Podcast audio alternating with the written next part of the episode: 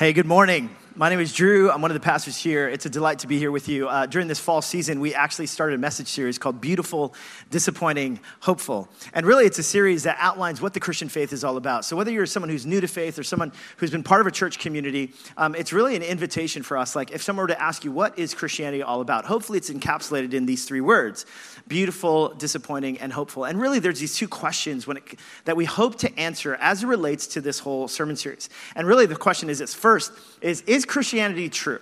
Is it something that's actually um, worth putting our faith in? When it comes to not only having faith in something, is it a blind faith into something that's a myth or a fable of some sort? Or is it something that's actually true and worthwhile in believing in? And hopefully, what we answer is yes. And number two is, is it compelling?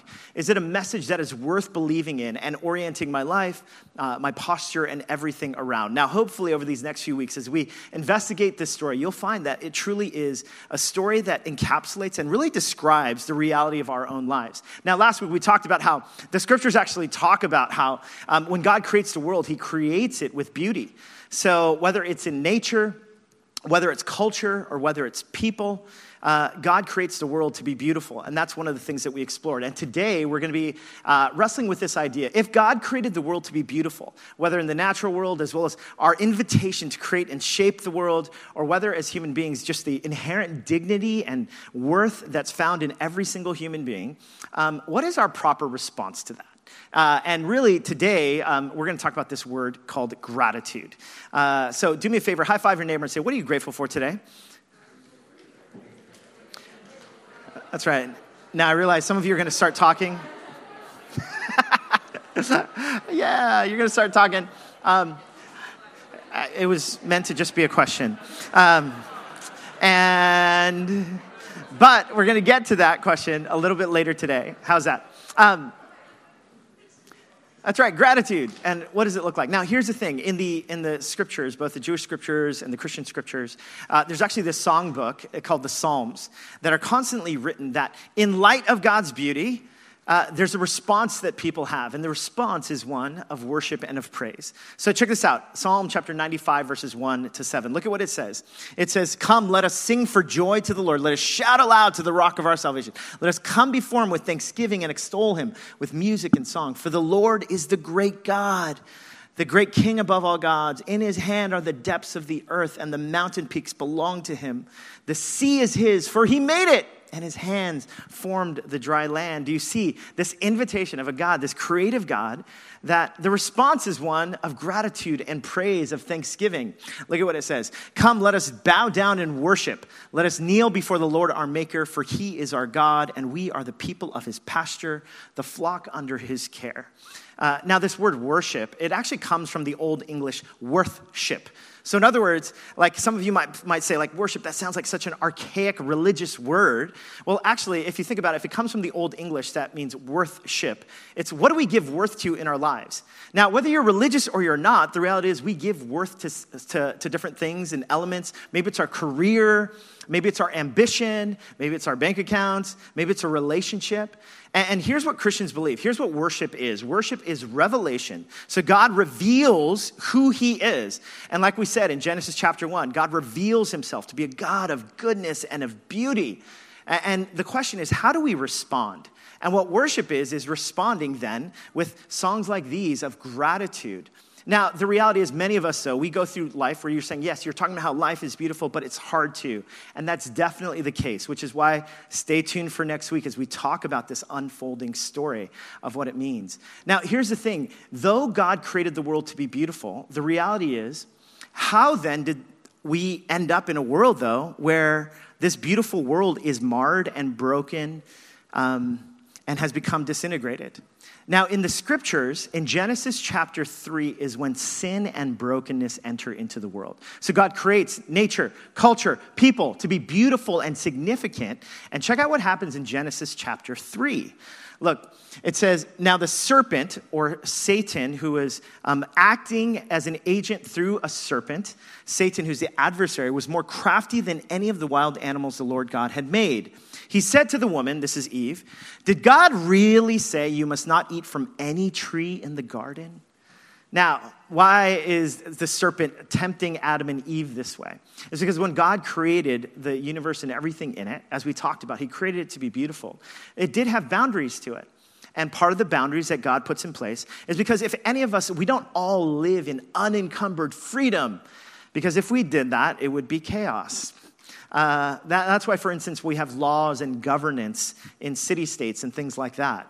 And in the same way, God, He's provided boundaries in paradise, which is Eden. And as He provides these boundaries, here's what Satan does Satan, or an adversary, comes and Satan begins to tempt Adam and Eve and says, Did God really say that? Did God really put this boundary here? Now, look, look at what else it says. The woman said to the serpent, We may eat fruit from the trees in the garden, but, but did God say, but God did say, You must not eat fruit from the tree that is in the middle of the garden, and you must not touch it or you will die. In other words, Eve now knows, hey, these are the boundaries that God has put in place. Now, look at what the serpent does, or Satan. Uh, here's what it says. Uh, Nope, if we could go to the next slide. You will not certainly die, the serpent said to the woman. For God knows that when you eat from it, your eyes will be opened and you will be like God, knowing good and evil. Do you see what Satan is doing here? Now, for some of you who are like, I can't believe you believe in this hocus pocus, you believe that there's this adversary. Well, what if I told you, uh, like Satan, this outside agent? Well, here's the thing most of the world outside of the West believes in a supernatural realm. Uh, now, you can say, well, the rest of the world, they're silly and they don't believe in kind of rationale and logic and that sort of thing. But the reality is, most of the world believes in this other supernatural realm. And I would contend that most people, when it comes to the material world as well as the immaterial world, there's all sorts of um, beliefs out there. And here's what Christians believe that there are, is an outside agent called Satan who's tempting Adam and Eve in this moment. And what Satan is basically doing is Satan is saying, like, God didn't really say that. In fact, God probably just told you not to do that because God knows that if you did what he says you're not supposed to do, then you're going to become like him. And in so doing, the seeds of discontent, the seeds of envy, like, oh my goodness, I can't believe God would hold out on me like that. What's God's problem? The seeds of entitlement. I can't believe God would do that. Like, you're right. I should be able to eat of this forbidden fruit. Now, if I were to sum up, right, like the seeds, and here's what happens, right? Adam and Eve succumb to this temptation. And as a result, sin and brokenness and death enter the world, and the world begins to disintegrate in different ways. And we're going to explore that some next week. But in this kind of instance, all of these words of discontentment, if I were to describe what is it that Eve is going through when this temptation is presented, there's discontent, there's envy, there's entitlement. Now, if I were to sum this word up, I would sum it up with this word ingratitude. Ingratitude. Because again, if there's this revelation of beauty and of goodness, and this is who God is, and yet ingratitude, what it does is it spurs and it actually becomes central to sin. Why? Because ingratitude is fraught with leading towards discontent, with leading towards envy, with leading towards entitlement. And one of the things about the human condition is that we tend, gratitude is not something that comes natural to us. Sure, there are some people who tend to be more optimistic than pessimistic. Um, we call those people Californians. No, I'm just kidding. Uh, but the reality is, some of us, we're predisposed towards being more optimists and some more pessimistic. But nonetheless, gratitude as a discipline is often lost. Uh, and what this text shows us, especially when sin enters the world, is that ingratitude is actually kind of central to sin. It leads to sin. I know that when I'm in a place of ingratitude, I tend to be irritable. I say things that I regret, uh, really harsh and judgmental. My family knows that. In fact, earlier this week, I was in a bad mood because um, I was feeling ungrateful for uh, my predicament or my lot in life. And so I, my kids, they came home from school. They come home, and I was like, hey guys, you know, my, my son and my daughter, 11 and 7, and I, I was like, hey, uh, Appa's in a bad mood. And immediately their radar goes up because they know, you know, like, oh, you know, like, let's, let's leave dad alone. And then, uh, but my daughter Avery, who's seven, she runs up to me and she goes, Oh, Appa, I'm so glad you're my Appa. And then she gives me a hug. And here I was, I was supposed to preach a sermon on gratitude. And she's like, I'm so grateful for you. And, you know, with our children, I, have been trying to teach them, like, hey, um, you know, gratitude makes such a significant difference. And in this moment, my daughter became my teacher of teaching me what gratitude was like. And then I was like, David, here, come here, let me give you a hug too, you know? and of course, he's like, okay. Uh, gratitude makes all the difference. But there's something about in our hardwiring that it's so difficult to be grateful. I mean, have you ever told yourself this? You know, if I only get this thing or this relationship, then I'll be grateful. Then I'll have made it. Have you ever been there before?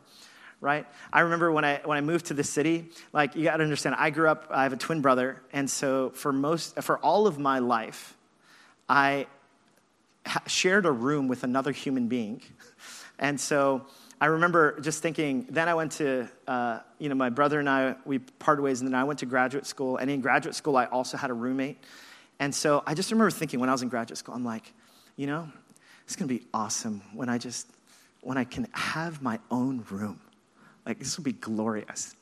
So I remember when I was 26 years old, for the first time, I had my own room. And uh, it was in Elmhurst, Queens. And I remember after about like a month or two of living in that room, being like, I got my own space here. That's my own chair. It's my own bunk bed right there with my desk underneath. And then I was like, you know what? It'd be really awesome if like if I could have my own room that was bigger than 10 by 10. you know, and that had its own closet. Like that would that would I can't wait for that to happen. Uh, I mean, it, this is what happens, right? We this discontent continues to plague the human heart. Right? Some of you are like, oh man, if I can, when I just get married, then I will give God thanks. I will praise God and then you got married. Ah. And so you're like, you know what? Maybe it's when we have kids. Have kids, that'll solve things. And then you have kids, and you're like, that didn't solve things. Ah. And then you're like, you know what? When the kids, when the kids get older, and then they become teenagers. and then it's like, oh my goodness. And then you're like, man, if only I could be single again. right? I mean, this is, this is what happens to the human heart. We are perpetually an ungrateful people who have a hard time finding contentedness and stillness and peace. Now, this does not discount the drive to cultivate and shape that we talked about last week. I'm talking about when we get into this place where ingratitude actually leads us towards sin because of the ways that it begins to soil our hearts. Uh, I remember li- watching or and listening to a podcast this past week. Uh, Andre Iguodala, who's an NBA basketball player uh, for the Golden State Warriors, and he was actually talking about the dynamic that exists right now between owners of NBA teams as well as some of the top players. And one of the observations that he makes is he says both parties, both the owners as well as the all stars, they all are uh, at odds with one another, and it's because they both want to be the other. He said, NBA players, the superstars, they all want to become owners. They would gladly hand over all the fame and popularity and facial recognition just to have that bag of billions of dollars and to never be bothered and to be able to spend this money however they wish. And so Iguodala was basically saying, players all want to be owners, and owners, they all want to be players. They would give up some of their money just so that they can get more credit for being the one who actually built this NBA championship team. And they want to have the name recognition and they want to be stopped in the streets by other people. And he said, you know, part of the, the problem is there's this ego battle happening between owners and NBA superstars. And he said, and both of them just want to be the other. All right, doesn't this so describe the human condition? That whether someone has millions of dollars or is in a certain station in life, at the end of the day, this is what ingratitude can do it can soil our hearts, and we're never satisfied.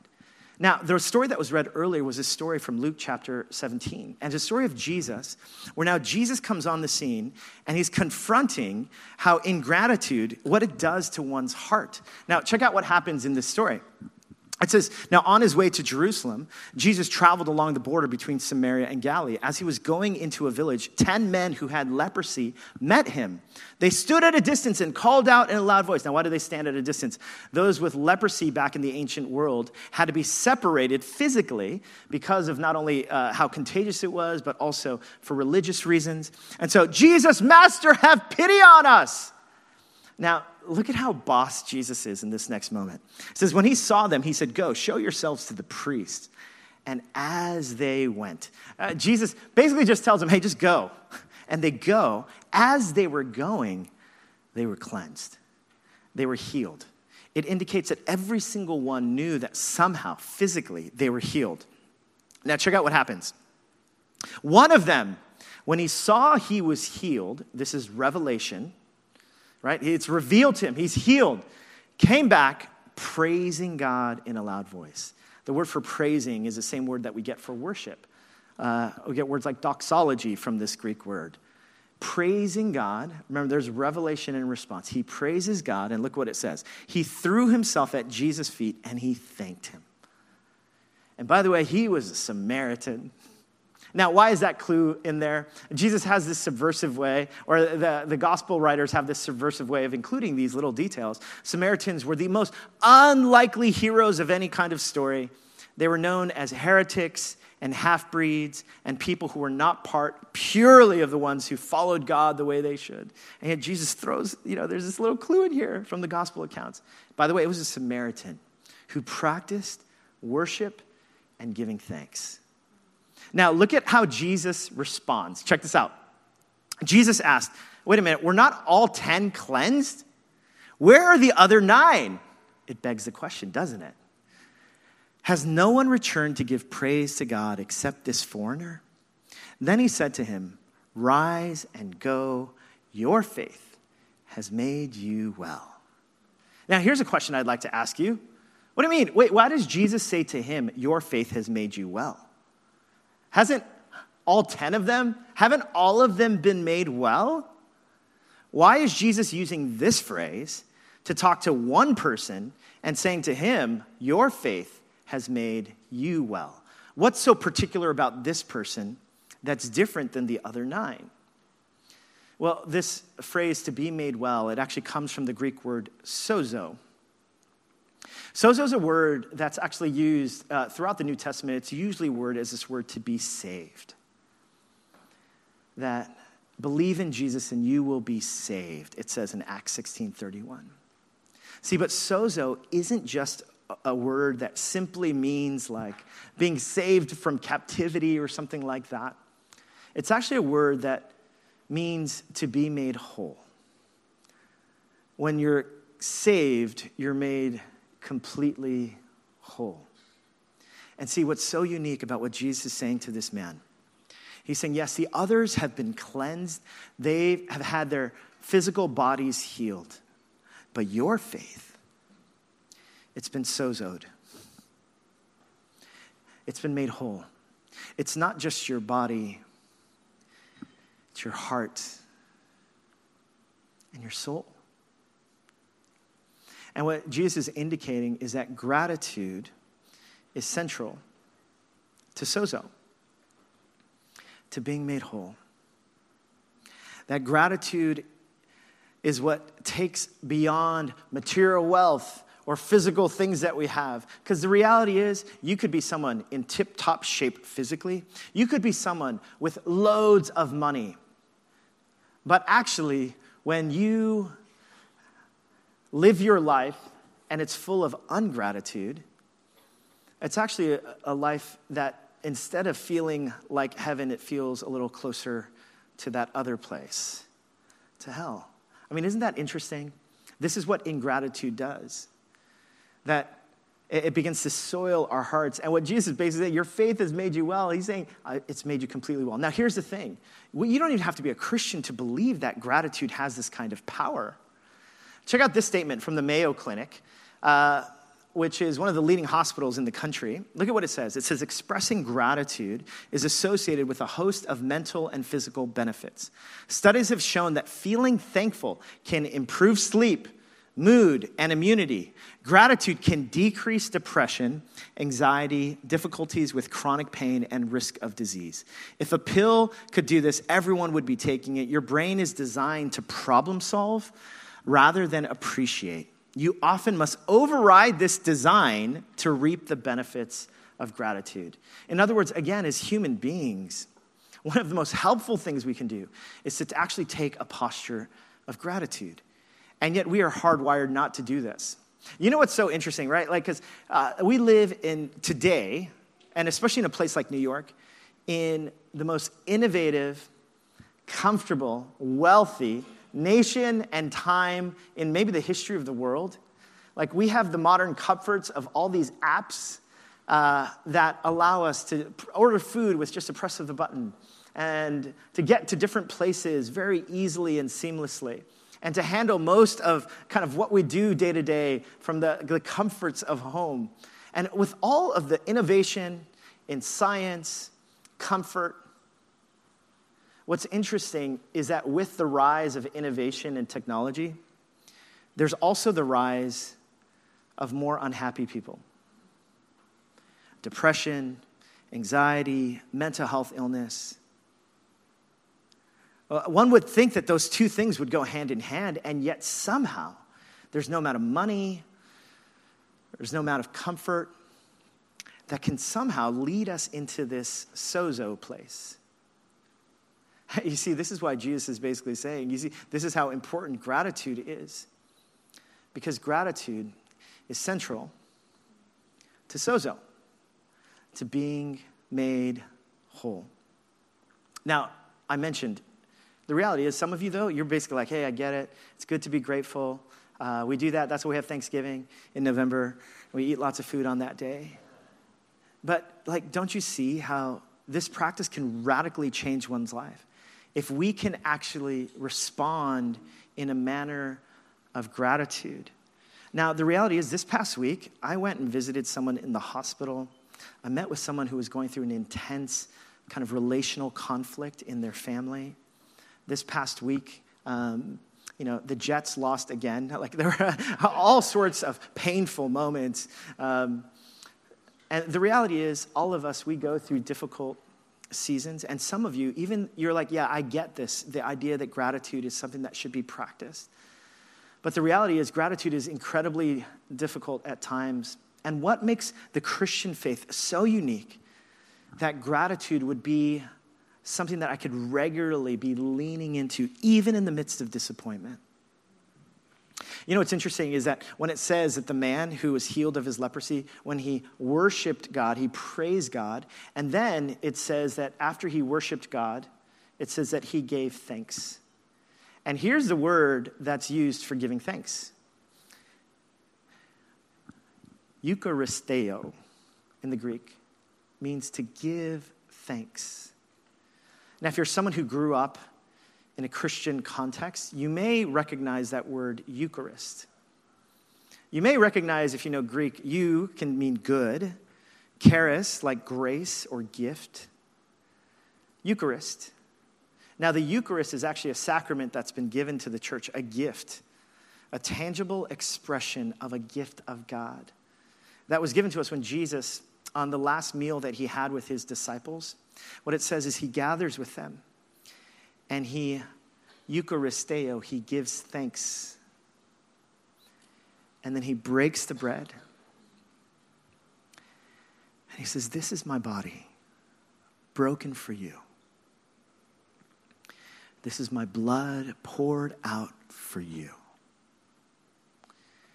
Take and eat and drink so that in the midst of whatever brokenness and pain and sorrow and difficulty you experience in life, you might know that I am with you, that I love you, and that I would give my life for you. And the church throughout history, we give thanks because we're reminded that God Himself would give of Himself so that in the midst of whatever valleys and hilltops and mountains that we go through, we might worship a God who has given of himself, that we might be a people who can always give thanks, even in the valley. I started with a question, and I'd love for us to again have this question. And here's a question Who or what are you grateful for today? Here's what I'd love for you to do go ahead and turn to someone next to you, either two to three people, and I'd love for you now to answer that question. Who or what are you thankful for? What is a good gift that God perhaps has given to you? So go ahead and share.